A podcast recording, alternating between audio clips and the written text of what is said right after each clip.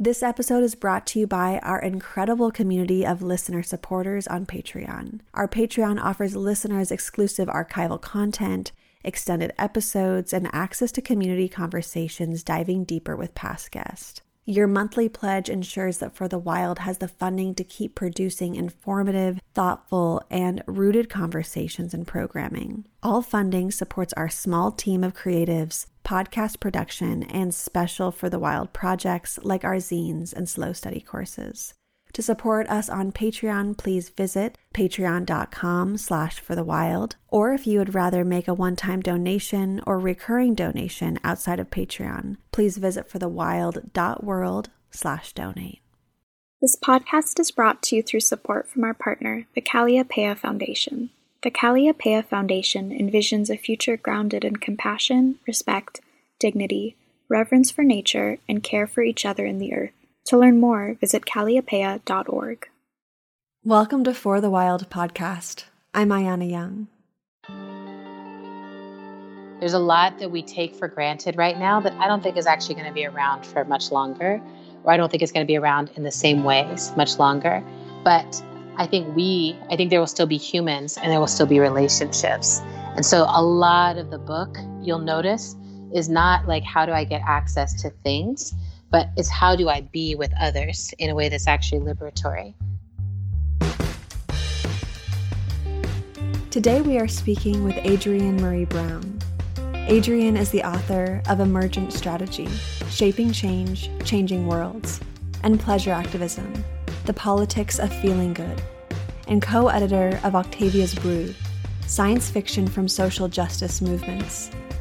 Adrienne facilitates social justice and Black liberation through the Emergent Strategy Ideation Institute, the Detroit Narrative Agency, and is a part of Black Organizing for Leadership and Dignity. She and her sister, Autumn Brown, co host the podcast How to Survive the End of the World. We ended our last interview with a really brief bit on your most recent book, Pleasure Activism. And mm-hmm. I'm so mm-hmm. happy we were able to pick up again this year. Well, I guess a year later. And for our listeners who yes, are. Yes, it's been a yeah, while. Yeah.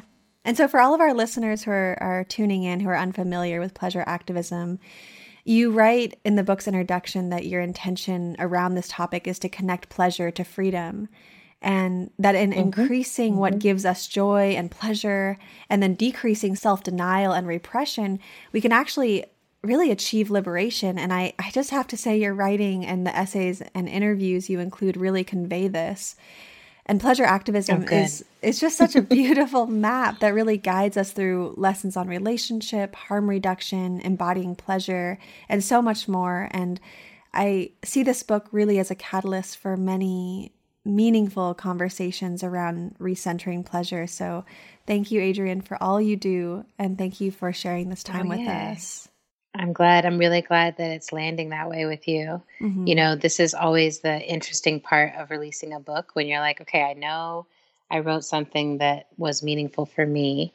And now let's see what happens when it goes out to the world. And, you know, is it going to be what people expected or something different? And, um, so it's it's great to be in this place now where I'm just starting to hear back from people how it's landing with them.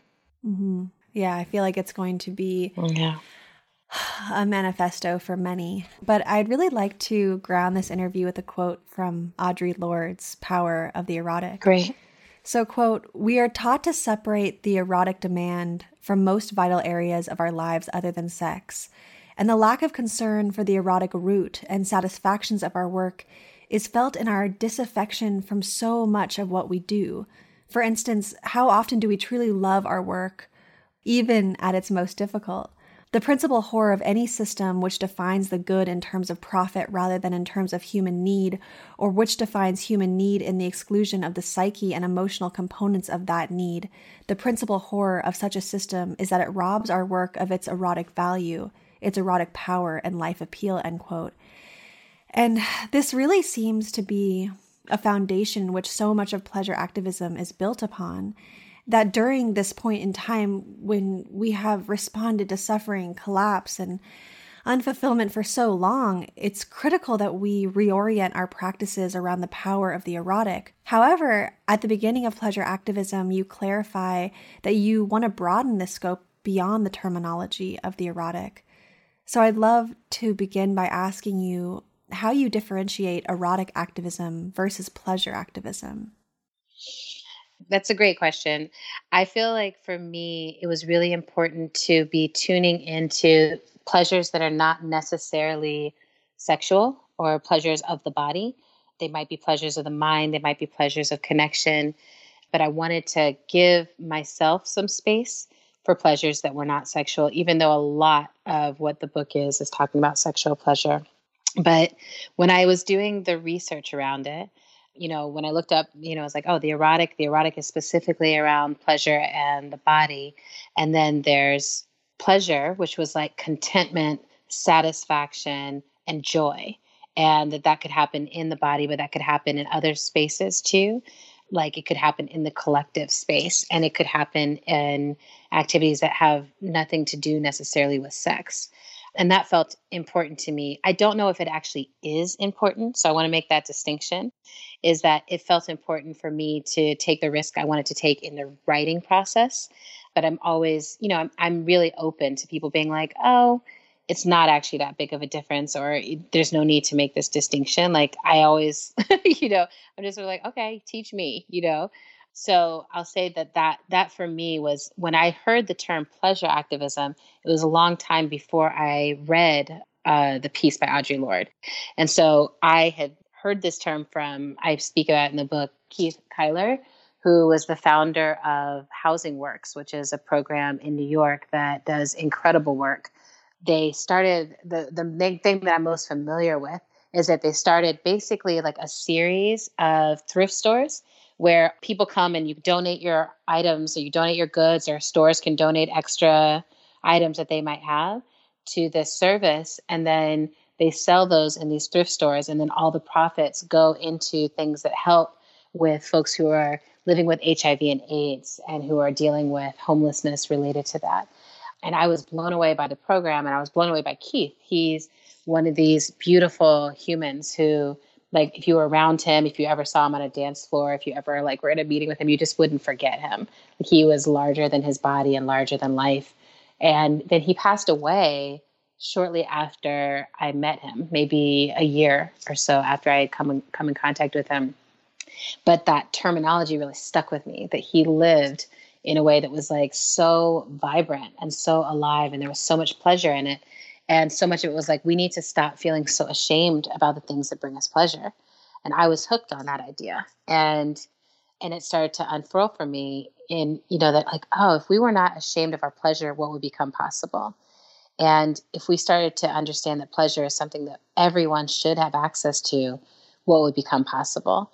And then I went down the rabbit hole, you know? so then it's like, well, why don't we all have access to it? And Audre Lorde's thinking on this, right? That it's like once you have actually felt pleasure and erotic aliveness flow through you, it becomes impossible to settle for suffering. And so that that will spill over into your work and spill over into family and spill over to every part of your life. That became like, you know, I just was like, okay, maybe we're going about this in the in an opposite way from where we need to. That when we get full of anger and we feel disempowered, we point our finger kind of like the furthest away from us and say that's the place where we need to start fighting and that's who's to blame for this oppression. And it's like absolutely but how are we partnering with our oppressors? How are we collaborating with them? And i think one of the major ways we collaborate in our own oppression and suffering is by buying into the lie that we don't all deserve access to pleasure. Hmm. wow i really appreciate how you just said um, uh, how do we collaborate with our oppressors? That's really, gosh, I'm going to have to think on that a lot um, after this interview. But yeah. I know you give a lot of. I think it's one of the main things we do. You know, I think that, like, when I look back, I, you know, as a Black woman with ancestors who were enslaved, I look back and I'm like, oh, we didn't opt to be slaves. I don't believe that in any way. And I think that there's all these ways that we begin to collaborate with white supremacy and collaborate with slavery during that time, including, you know, folks who are like, I'll try to get ahead by becoming an overseer who participates in the oppression of my own people. I'll try to get ahead in by you know being kind to people who are beating me on a regular basis. I'll try to get ahead. And you know you and by um, mixed race you know mixing babies right? Like i'm a mixed race baby from this time but i look back and i'm like oh like that was a strategy that some people were engaged in to try and reduce harm it didn't necessarily work, but it was a strategy that people were engaging in. And I get really fascinated by all the ways that people were trying to survive back then and which of them were collaborations in their own oppression for the sake of survival. And it makes me think, oh, we must still be doing that. I see people still doing that now, trying to approximate something akin to whiteness, even if they're a black person or living in a black skin. And I get curious about it. Or watching women be like, okay, the only way to get ahead is to take on this hyper masculinity to move into the workplace. And and often that means you know stomping out femininity in the workplace of other women. So i see all the ways that this shows up. And i think it's something we have to always be mindful about is that i don't think anyone can keep us enslaved if we don't want to be. And I don't think anyone can keep us oppressed if we don't choose to participate in some way in it. And I, I just had this incredible panel that I got to sit and listen to where folks were talking about the slave rebellions in Haiti. And it's so invigorating and enthralling to just hear about the ways people are like, no, we are going to fight back. We're not going to accept this. And to think about what has to happen for people to ever say no to their oppression. Mm. Thank you for that. Now, I know you give a lot of examples of social conditioning that transpires through our lives, and it's just so apparent that these norms strip us from our lineages of pleasure, power, and and agency really. You know, for example, from an early age we learn that we are meant to be pleasurable for others, but not for ourselves. Yes. You know, we understand desire yes. through the needs of others rather than our own bodies. So, around this uh-huh. topic, I'm thinking about our own personal pleasure lineages and why is it so important that we see and experience pleasure growing up in our families and or our communities? You know, there's a little uh, section in the book that I keep thinking, oh, I wish this section was like 10 times bigger, but this is the way books go. But there's a little section in there on raising sexually liberated children. And one of the things I talked to a few parents who I know who just are kind of blowing my mind with the ways that they have raised or are raising their kids as it relates to pleasure. And one of the things they speak about is how the most important thing is that your child actually sees you as someone who is unashamed to experience pleasure and who makes that a part of their lives because children learn so much just by watching and mimicking and they learn what's important because they see what we place priority on, right? If we place priority on, you know, being on our phones all the time, then children will want to constantly be holding your phone and using the phone to interact because that's what they think is an important thing, right? So I think about that. I'm like, oh, what are the ways that you show, you know, that you don't hide your affection for your partner in front of your child? And what are the appropriate ways to be in relationship around children and with children so that children understand like it's beautiful to be in relationship with the adults in your life and to love them and to care for them and also you get to have boundaries what do boundaries look like it's really hard to teach children boundaries if they don't see their parents having any right so it's like how do we model good boundaries, practice good boundaries with children. One of my favorite practices for that is really letting kids know they have the right to say yes or no to hugs or kisses or anything. Um, and, you know, I wasn't raised in a generation where that choice felt like a option, right? Just like kiss your grandfather or hug, you know, whoever is coming around to give them a hug and a kiss.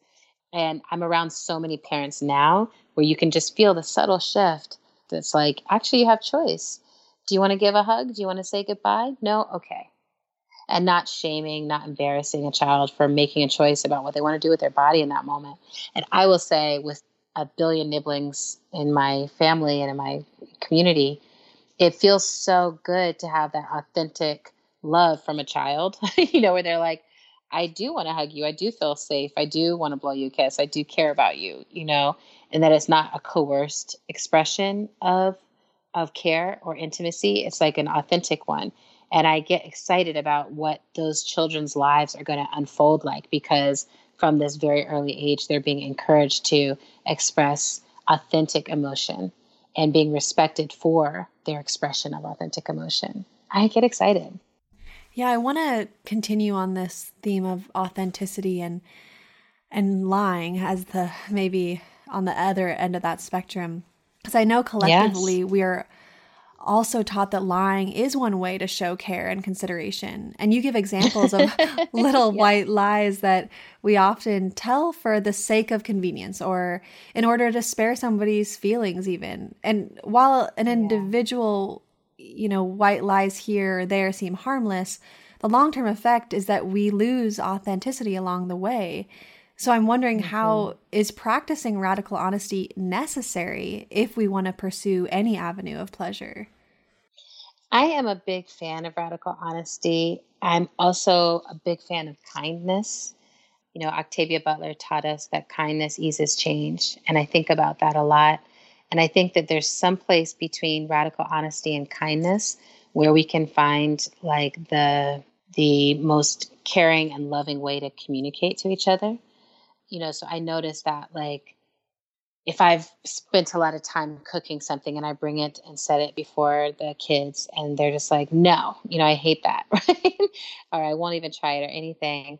I'm like, oh, I appreciate your radical honesty that you're not, you know, going to force or coerce yourself into eating something. And where is the kindness? Where is the acknowledgement of labor?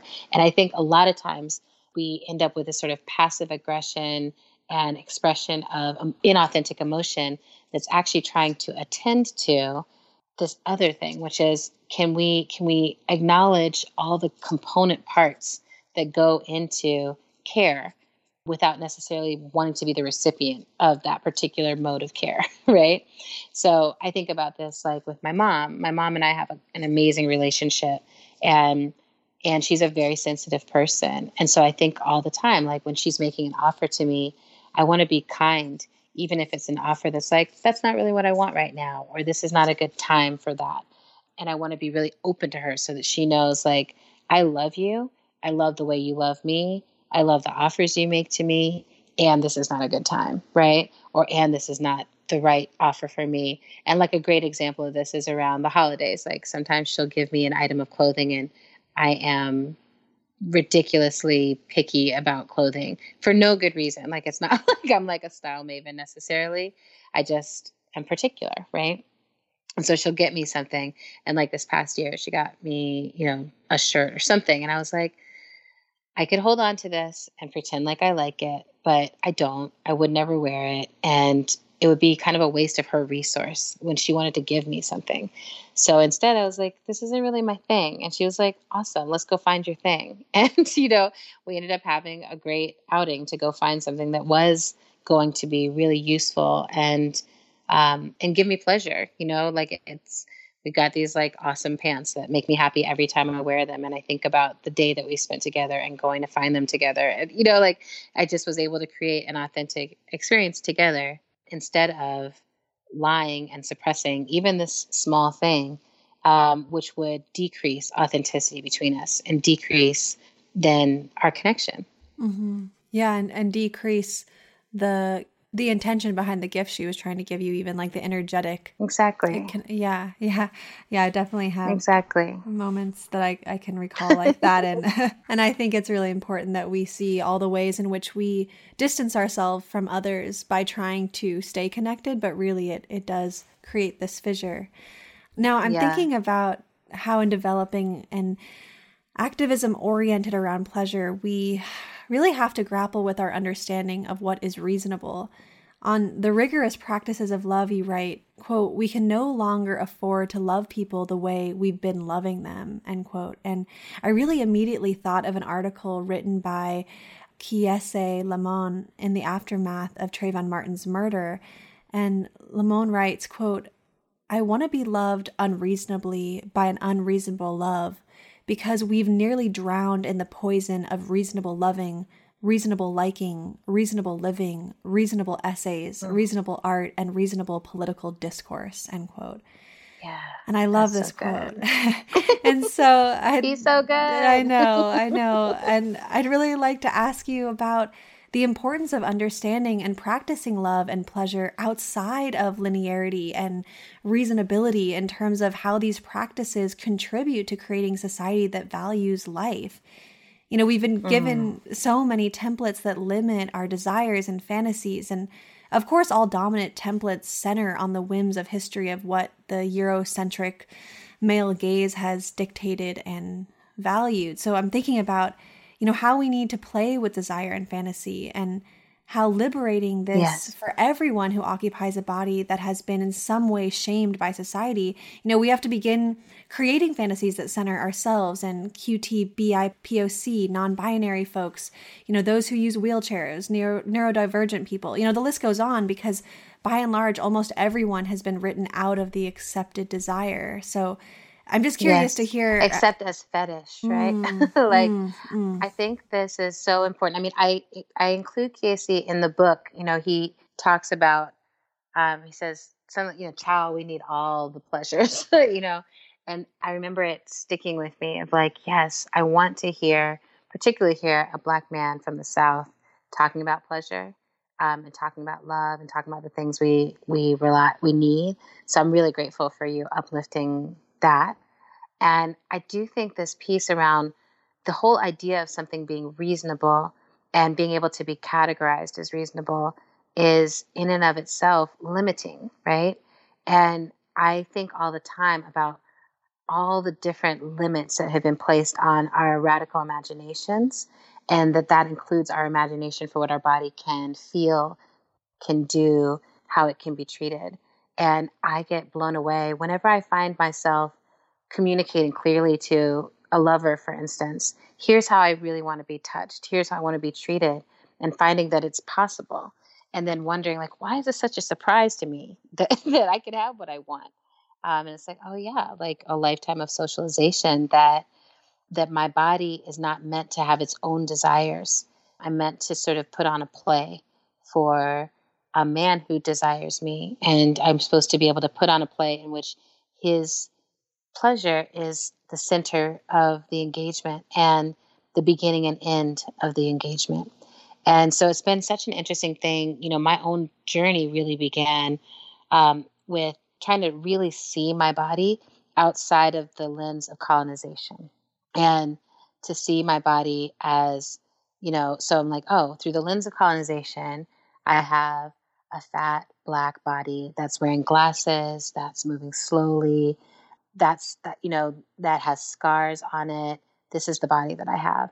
But through my own eyes, I see something so different. I see a body that is full and that is lush, that has been well fed, that has survived.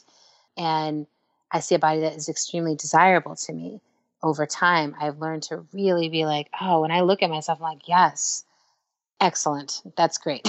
You know? And now i'm in this next phase of it which is like okay i love how my body looks and now i want to really love how it feels. And it feels like oh i'm focused on what feel like the right things in my lifetime rather than putting a lot of attention. So i don't put a lot of attention on like how can i prepare my body to be palatable for the male gaze? You know i'm not thinking like let me shave and wear you know, shoes that are damaging to my entire skeletal structure and let me do my eyebrows a certain way or whatever. I'm really not thinking about anyone else's gaze, you know. I'm just thinking what what looks good and feels good to me and to my body and then what makes me a good member of community inside this body. And that's been a really interesting interesting thing to learn is that when I'm there's one value or one uh, I think it's a principle in the book that says when I'm happy, it's good for the world. And my friend Jody is the first person who said this to me. And I was like, what? That's like a mind blowing concept to me. You know, like, how do you not teeter into individualism? But then I noticed that when I walk out into the world feeling really beautiful and powerful in my skin, then other women, especially other women who are fat or other women who are black, look at me and they're like, what, how did you get all that freedom? And like, you, you look like happy, you know? And there's a lot of surprise, there's a lot of wonder, and it opens up conversations. I sit in the gym and just have the most amazing conversations with people about how we're loving up our bodies and what we're doing to be good to ourselves and what we're learning about it. And a lot of these women are like over 50, over 60 years old, getting to this place of like, wait, my body is not just a working body for someone else. My body is like for me. So a lot of it is trying to figure out like how do we reclaim that earlier in life? And how do we understand that it is an act of decolonization? And then you know the book has a lot of practices right? Like do some homework so that you can start to shift that relationship if there are places where it's stuck. And i'm hopeful that it'll be a few generations but it's not out of reach that it'll become a new norm. It'll become a new norm that children are raised to feel excellent in their bodies whatever their bodies are like it'll become a new norm to that we're not centering anyone who's not ourselves in our pleasure, but we center connection. You know, I love the idea of centering a connection and being able to please and be pleased. And there's a mutuality to it. But it's that piece, you know, nurture the nodes, nurture the nodes, nurture the connection between the nodes instead of thinking all the time, how do we nurture the top of some pyramid that's far away and that's never ever going to give us anything back?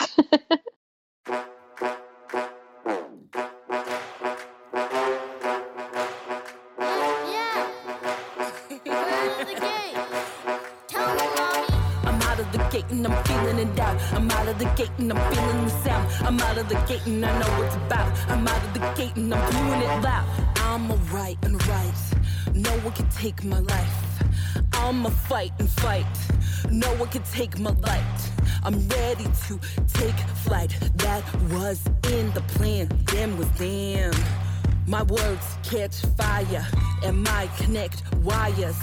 It requires to inspire to the smallest, to the oldest, who mold us ancestors' prayers upstairs that will heal and repair. No one can compare. They stare and they stare. I'm aware, head up, no glare. I'm in the light, I'm in the fight, I'm in the sight. I'm out of the gate and I'm feeling it out. I'm out of the gate and I'm feeling the you being happy is good for the world. I mean, as simple as that is, it's it's mind-blowing at the same time.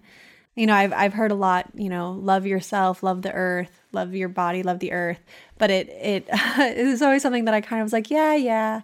Um, but just seeing yeah. how that... well because it doesn't make sense unless you understand we're connected to it mm-hmm. do you know mm-hmm. what i mm-hmm. mean like I really am like, oh, I'm of the earth. I came from earth. I'm going to go back into earth. I come from bodies. You know what I'm saying? Mm-hmm. Like I'm of nature and I love nature. I'm like, nature is stunning and beautiful and, you know, humbling. And so, oh, so am I. mm-hmm. Mm-hmm. So, yeah. yeah.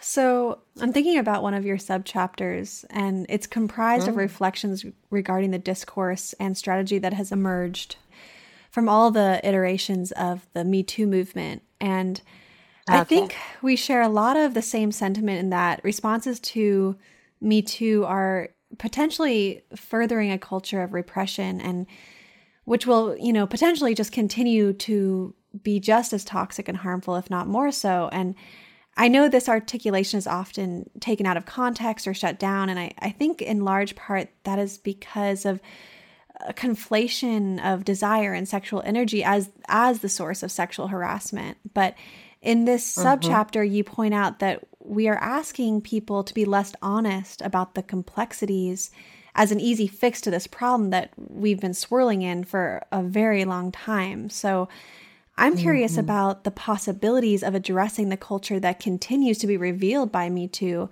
while preventing further repression. You know, how do boundaries come into play here? And how can we have boundaries that are healthy for us but don't shame desire either?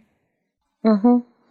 Yeah. I mean, those are the questions, right? I like I'm trying to figure it out too. I feel like one of the things that I get inspired by is actually seeing what Tarana Burke is up to. You know, um, that so much of her focus is like, how do we actually heal? How do we heal? Like, how do we move from telling our stories to actually being able to heal the harm and the wounds that have happened being able to grow to a next place where we are able to reclaim pleasure, where we are able to reclaim connection and healthy connection. And like, you know, Tarana is someone I really look up to because you can see the pleasures of her life, you know, the way that she dresses herself and shows up in a space. She loves, she loves fashion. She loves to look amazing, you know, like she has for a long time before this moment in the spotlight, I remember being a big fan of a blog of hers where she was just documenting her amazing fashion choices. and I was just like, yes, I love this person. And I love how she claims pleasure. And I think it's very, I think it's very deep to me that it's like she, as a black woman, as a person who kind of got this off the ground and, and put these words, you know, out there is someone who cares about pleasure. So that's a first and foremost piece for me. It's like, yes, like her call was not let's go out and and um, tear people down. It's like how do we unveil and lift women up and lift survivors up and lift these stories up, and then how do we begin to heal? And something that I I feel like I'm I'm wrestling with and trying to figure out is the idea that you know we want to eliminate or desexualize every part of society and that we think that somehow that will keep us safe right that like you shouldn't be thinking about sex in the workplace. You shouldn't be thinking about sex in the store, in the gym. You shouldn't be thinking about it. But the reality for a lot of people is they are thinking about it or they are feeling attraction or they are moving through the world in that way. And I think what happens is we miss an opportunity to teach people here's how you actually express attraction in a healthy way. And then here's how you handle rejection in a healthy way. And I think if we could start to depersonalize both of those things, that it's just like that's a normal part of life. You feel attracted to people, they may or may not feel attracted back to you. You express it in an appropriate way, and they can tell you whether they feel it or not.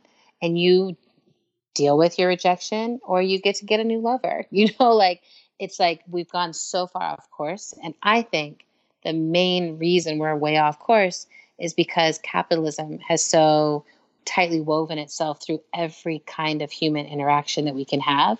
So there's a constant sense of do I own you? Do you own me? Are you my possession? Are you my belonging? Are you going to please me?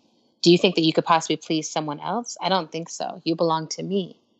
And then we turn it all into consumerism, right? It's like because you belong to me, I buy you this expensive ring and I buy you a house and I give you money and you raise our children. you know, it's like really looking at like what is the old sort of construct of marriage and construct of love, and that sex was supposed to happen only in that context of you belong to me, so you give me sex. And if I tire of having sex with you, then I'll go buy sex somewhere else. I mean, it's fascinating when you really start to like understand like how deeply capitalism and patriarchy have got us hemmed up into thinking that pleasure and sex and love are things that have to be part of ownership. And so then you end up in this hyper repressed state where we have really taken away the the nature that is in us that is like love and attraction flowing freely um, bodies flowing freely bodies belonging to the person who has the body and not to anyone else and so i'm interested in a return to those things. And I, I think there's a lot of interesting experiments around this. Like I think a lot of what people are trying out in terms of poly relationships plays a role in this, not because that's um I don't think poly is some higher state of being or higher, you know, some better way of being, but I do think it's as prevalent as monogamy, right? Um, like I think there are as many people who want to be in multiple relationships at a time and who feel the capacity to be in that as there are people who want to just be in a monogamous relationship. And so I think it's one of the ways to challenge these old assumptions, right? It's like, oh, I love you and I care about you and I don't feel ownership over you. And if you feel attracted to someone else, that's okay too. And here's what I need around that. Let's have some good agreements and like make sure we talk about it. Or maybe the agreement is I don't want to talk about it, right? And making sure you're aligned with your lovers or your partners around those things. And all of it just means being able to say stuff. And I also have to say, I'm not really a big process person. so maybe to my detriment, but I'm not necessarily putting out like we should just be in a million processes around everything we feel and think. It's much more we need to practice being in our own agency and freedom and giving people room to be in their own agency and freedom, acknowledging that we have a complex set of emotions, including attraction, and that this is ever changing. And so, because we have all that, we need to have great practices of communication, boundaries, and consent. Mm-hmm, mm-hmm. And it feels like the repression and the shame really actually stop people from being able to communicate what they need, what their desires are, even what boundaries are. And it's it's so interesting to hear your take on it all because yeah, we're in a big we're in a big mess and mm-hmm. and it's we've gotten ourselves in this really complex state where many of us don't even know how to be in a healthy relationship, how to express healthy desires, whether or not some of us even mm. understand what our desires even are. I mean, really starting at that That's base right. level. So it's, That's yeah. Right. Um, another part of the book, you know, and this kind of reminds, because the Me Too movement, you know, kind of going back to that, there, there's a lot of pain associated with, you know, the experiences that people have had. And while reading yeah. through, I kept coming back to the relationship between pain and pleasure and, how if pain is so often the messenger in our lives, how can we understand pleasure as a remedy? And you write, quote, I recognize that my sorrow carves out the space for my joy, and that both in this lifetime and in the cycles of my lineage, there is so much space that has been carved out by sorrow, and I get to fill it up with joy and pleasure. What a pleasure it is, after all, to be a free black queer woman, to be a human, self aware, to be of the earth, with such beauty and interconnectedness, pleasure is the point. Feeling good is not frivolous, it is freedom. End quote.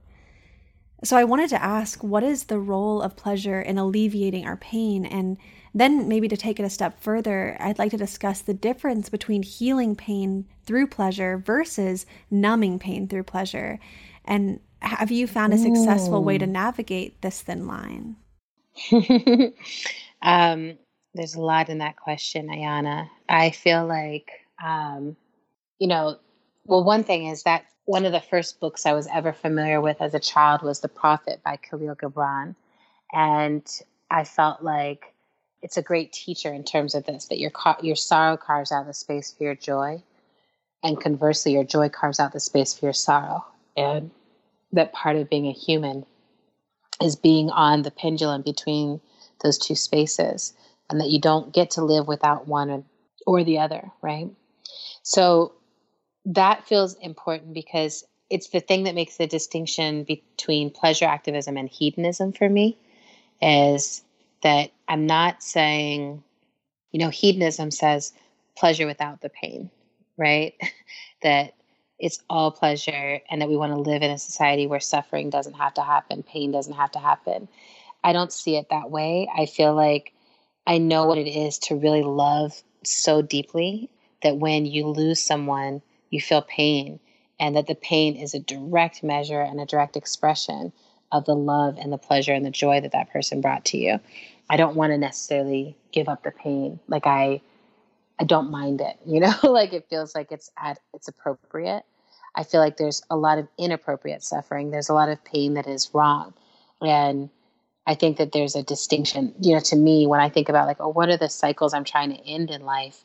It's not like grief in general, you know, it's not the grief that comes from losing someone who is naturally aged and died. It's the grief and suffering that comes from violence and harm and inappropriate death and unnecessary death and unnecessary suffering and suffering that falls along the fault lines of race or class or um, sexuality or something else that you don't have control over that's the kind of suffering you know that I, I move against. I will say that in terms of pleasure being able to heal versus being able to numb i think this is such a crucial question. And for me the answer lies in my somatic practice which is centering really being able to develop a sense of deep connection with my body and with my body as a place that i can center in i can continue to come back to and that is a source of a ton of data and if I'm actually listening to my body, I can tell the difference between what is healing me and what is help what is numbing me. And sometimes I'll say I need mindful dissociation, right? I'm like things are too hard and I do need to numb it down or I do need to soften the blows somehow. But I don't want to live my life that way, right? And right now, we're in this political, socio political moment that is so overwhelming and so taxing that I see a lot of people who are like, I just can't really handle being present in life at this moment. And a lot of people who are choosing to numb. And it concerns me when I see it in myself and when I see it in others, because I think what happens is we, we miss the miracle and we miss the cues that are coming that are saying it's time to move or it's time to divest, it's time to stop participating in these systems. Like when it hurts this much, it's, it's actually not a sign to numb, it's a sign to leave, right? Or it's a sign to revolt. So I'm thinking a lot about that. And I feel like um, the numbing piece, you know, there's a piece in there I talk about my use of ecstasy and how there was a period where it made me feel so alive and really helped me move through sadness and understand that feeling good was a possibility. And it was such an interesting juxtaposition to smoking weed at the same time. Um, this was a while ago, you know, before it was like in dispensaries everywhere. And you, you know, this is before I knew the distinction between indica and sativa and like what actually made me feel more alive and what actually made me feel numb. But I would often smoke and then feel like I can't move, I can't really talk, and I can't really feel anything. And that's how I'm moving through life. And the juxtaposition of that with ecstasy, where I was like, I can move in ways that I don't even know if I normally can move, and I want to move, I want to dance, I want to touch, I want to kiss, I want to feel happy, I want to uh, run outside. You know, like it's just such a different feeling. And what I realized is like in my life, when I was healed, I wanted to feel that ecstatic feeling all the time or often without having to take anything to feel it. And now at the age of 40, I feel that often. Like I feel that on a regular basis as I'm moving about the world, as I'm doing my work, as I'm playing with the children that are in my life, as I'm facilitating a meeting of social justice warriors, I often get this flood of ecstatic aliveness that comes through me. And it's a way that I know that I've healed, uh, that there's some parts of my system that tend towards depression because of long pain that have actually healed. And now, when I say healed, it doesn't mean, I don't think it means there's no scar and there's no adjustment that's left behind. I'm changed by everything that I've lived through, but I also am not bound by everything that I've lived through. And that feels really important. Um, and that feels important for people, and they're looking at any place where there could be addiction and numbing. You know, it can happen in the realm of sex, in the realm of drugs, it can happen in the realm of how you relate to food, it can happen in the realm of, you know, tobacco, coffee, it can happen in the gym, you know. Anytime you're chasing something and moving away from feeling instead of relaxing and surrendering into feeling, it's time to be careful and see if there's adjustments needed. Mm-hmm, mm-hmm. And I also really admire how you have spoken to um, of course you know we the surrendering to the feelings are ultimately i believe what we need to do as well but there are times where you know we can we can use numbing as as medicine or maybe that's not the right way to say it but i do mm-hmm. I, I, know in my mm-hmm. own life there's times where i'm like wow i really just need to tune this out like i actually don't have mm-hmm. the capacity to surrender at this moment although i don't want to escape from it um, there is there is a lot of love and medicine to uh, being able to uh, like lower the frequency of situations when when we really need that. So I appreciate you being able to speak to the complexity of that and um and really being open to diving into all the different angles in which people will come to this um this issue in their own life. So this next question is a bit different than the the rest so far and there's an essay. Okay. uh, well, it's just um, there's an essay that was titled uh, "Burlesque and Liberation," and in it, Una oh, yeah. Aya Asada. Oh, great. Okay, and so her, her uh, Una and her sister speak on um, exploring their identities as queer femmes of color through burlesque, and I especially love this passage where Una says, quote, we know the road to liberation for all peoples is a long one and something we might not see in our lifetimes. I feel like burlesque creates moments of liberation, moments of experience, end quote. And I just really love this focus on moments of liberation that are so accessible. Yeah. And it reminds me of um, Chela Sandoval's writing in Methodology of the Oppressed, where she looked mm. at brief mm. moments like trauma desire or love in which a rupture happens. And through this rupture, there is a direct conduit to social change. And these brief experiences in our everyday lives actually move us towards a different consciousness. And I guess this line of thinking makes me or, or takes me towards this topic of utilizing pleasure activism and working towards justice.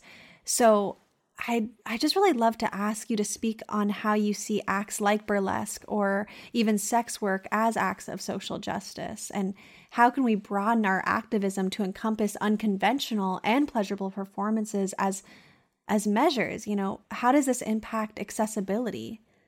Oh, that's great. Um, well, I mean, I think the you know, I was really excited by both the piece that Una and, and Mishi did and also the piece that um, Chanelle Gallant does, which is "Fuck You, Pay Me," um, which is about sex mm-hmm, workers and mm-hmm. sort of the mm-hmm. pleasure that comes from having, you know, actually being able to support your life and your family and meet your needs, you know, through sex work. And I feel like so much of it is really about where we enter and recognizing the system that we live in.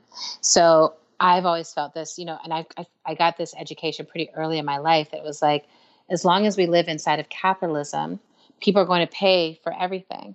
And so we need to stop punishing anyone who's surviving inside of capitalism by charging for anything. you know, like that's just not that's not the place. If someone's saying this is mine and this is something that I can trade, that I can give, that I can use in this way, um, I think there's something really powerful about that. And so both burlesque and sex work use that basic technology, which is like, here's the body.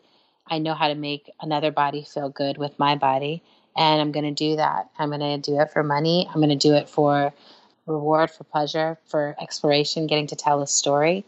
And I do think there are these moments, like the moment of sitting back and having enough, the moment of sitting back and knowing that you were just seen and that people felt desire for you, um, the moment of having control, total control over people's experience of pleasure, even for a moment.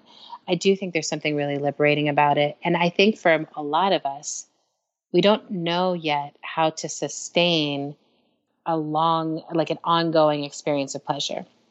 So I'll speak to this very directly that I I had a moment like a few weeks ago where I was I was with a group of people that I adore and we were watching something together and I I had seen it before. I was showing it to them, and it was the Amanda Seales comedy special. I'd be knowing, and I love it. I think she's hilarious, and it's a really you know she really captures a lot of what I want. So I'm laughing, and I looked around at the group, and I just felt this deep like deep deep deep contentment in me. Like I was like, I love all these people. I love that they're laughing. I know how much hardship everyone in this room has been going through. I know that folks are tired a lot of these folks are like, you know, um, I would say they're like joints inside the body of Black liberation. Like they're not the frontline workers, but they're the ones who are holding on and moving between these different parts of that Black liberation body that is trying to organize to get us free. And to sit and to say them rest down in the system, right? Because when you're laughing, there's so much surrender, so much relaxation that's happening in the body. It's just, it was so nourishing but I also recognize I'm like, oh, I can't keep this level of awareness, right? Like the whole time we're together, it feels this good, but I can't stay. I don't know how to sustain this level of awareness of the joy. And I think in part it's because I my socialization still is to stay in awareness of what's wrong, what's missing, what needs to be deconstructed. So, one of the things I'm often trying to do is create moments of deep pleasure and joy with others and keep growing my capacity to sustain them. And then I think burlesque is one of those places where a lot of it is sustaining the experience of being under the control or under the seduction of someone who really knows what they're doing and who is letting you follow them on a journey of self exploration, on a journey of them exploring their own power and making um, often very political statements about how power works in the stories that they're choosing to tell. So I'm a big fan of, you know, burlesque. I'm a big fan of strip clubs that are run well and run fairly. I'm a big fan of anything where people feel like I'm an agency. I'm in my agency to give pleasure and I'm being compensated for it in a way that feels fair to me.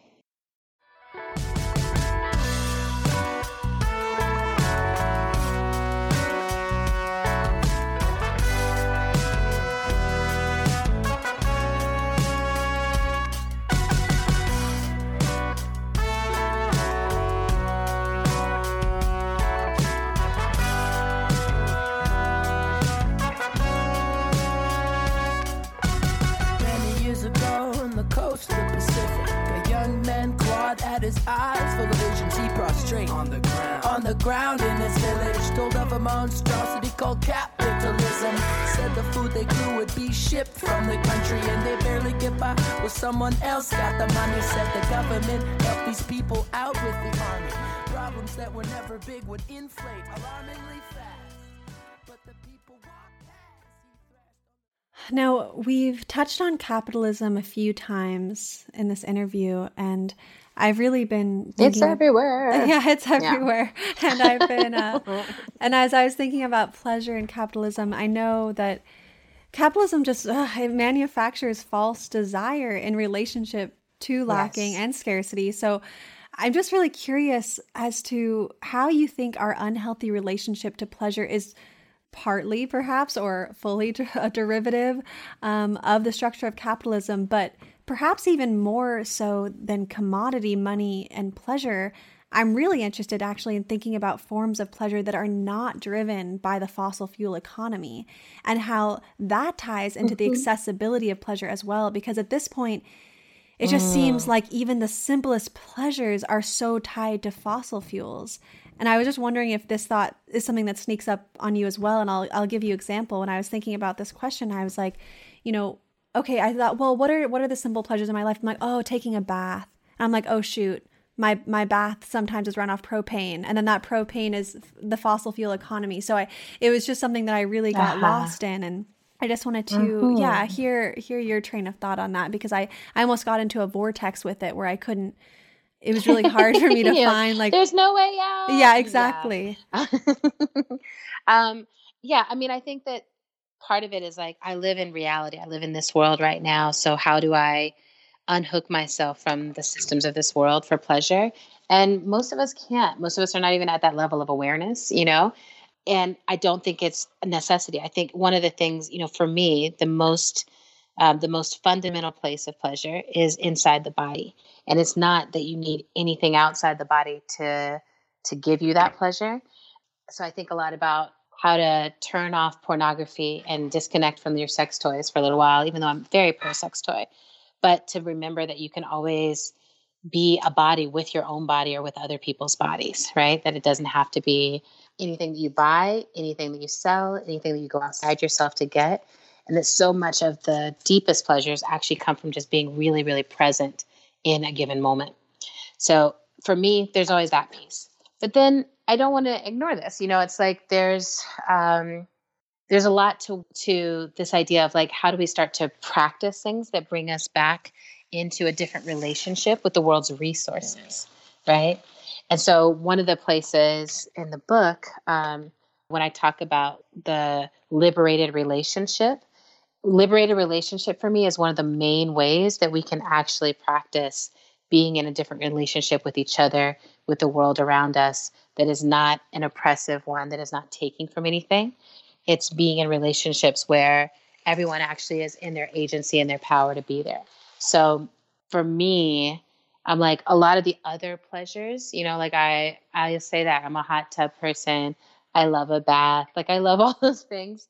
I'm totally with you on like that being a limitation, but I'm also really tuned in to at some point uh, so i i live with a lot of apocalyptic awareness right that i'm like there's a lot that we take for granted right now that i don't think is actually going to be around for much longer or I don't think it's going to be around in the same ways much longer.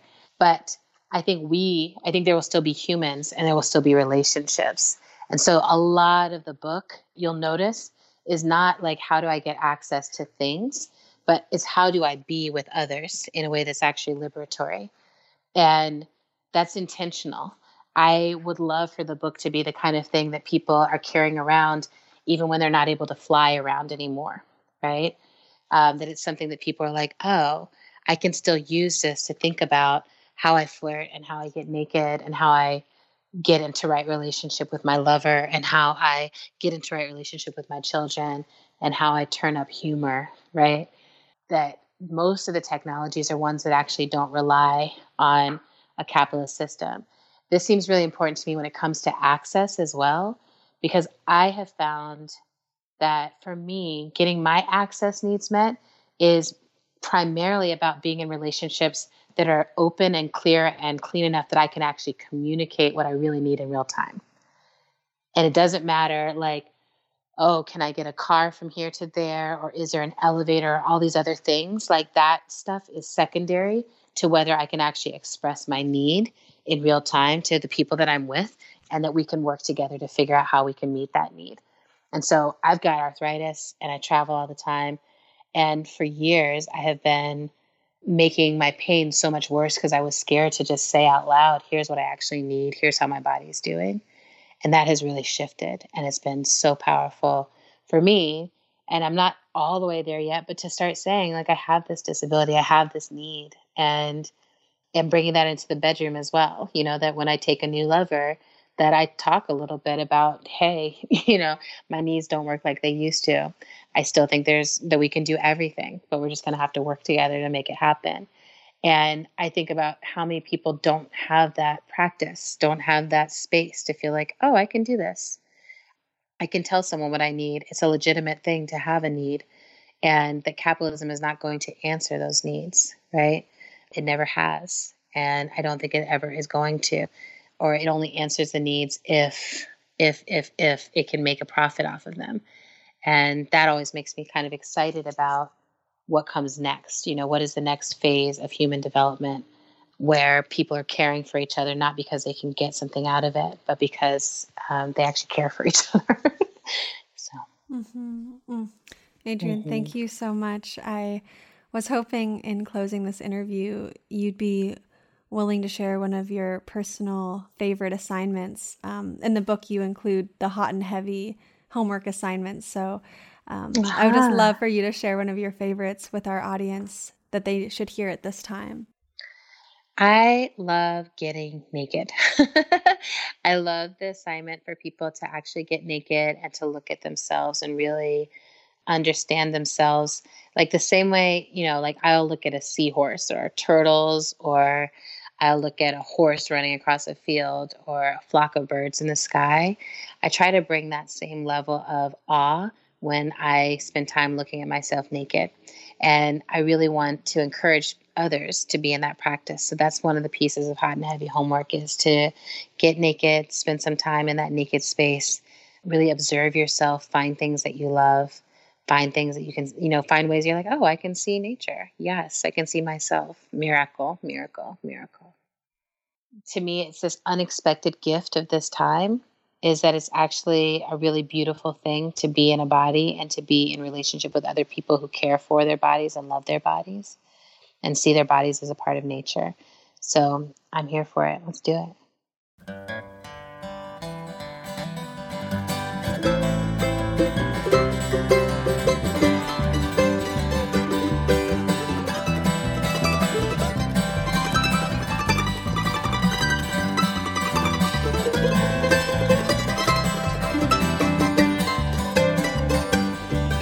Thank you for listening to For the Wild podcast. I'm Ayana Young. The music you heard today was from The Boom Booms, JB, the First Lady, and Small Town Artillery. I'd like to thank our podcast production team, our podcast audio producer, Andrew Stores, our media researcher and writer, Francesca Glassfell, our social media coordinator, Aaron Wise, Hannah Wilton is on production outreach, and our music coordinator is Carter Lou McElroy. If you'd like to hear the bonus content from this episode, head over to our Patreon where you can sign up there and receive not only bonus content from Adrienne Maree Brown, but pretty much everyone else that we interview as well. And please, please rate us on iTunes. It really helps us spread these messages to wider audiences and keep the mycelial web building. Smells of doors and windows closed against the day. Sweet smell of the pie.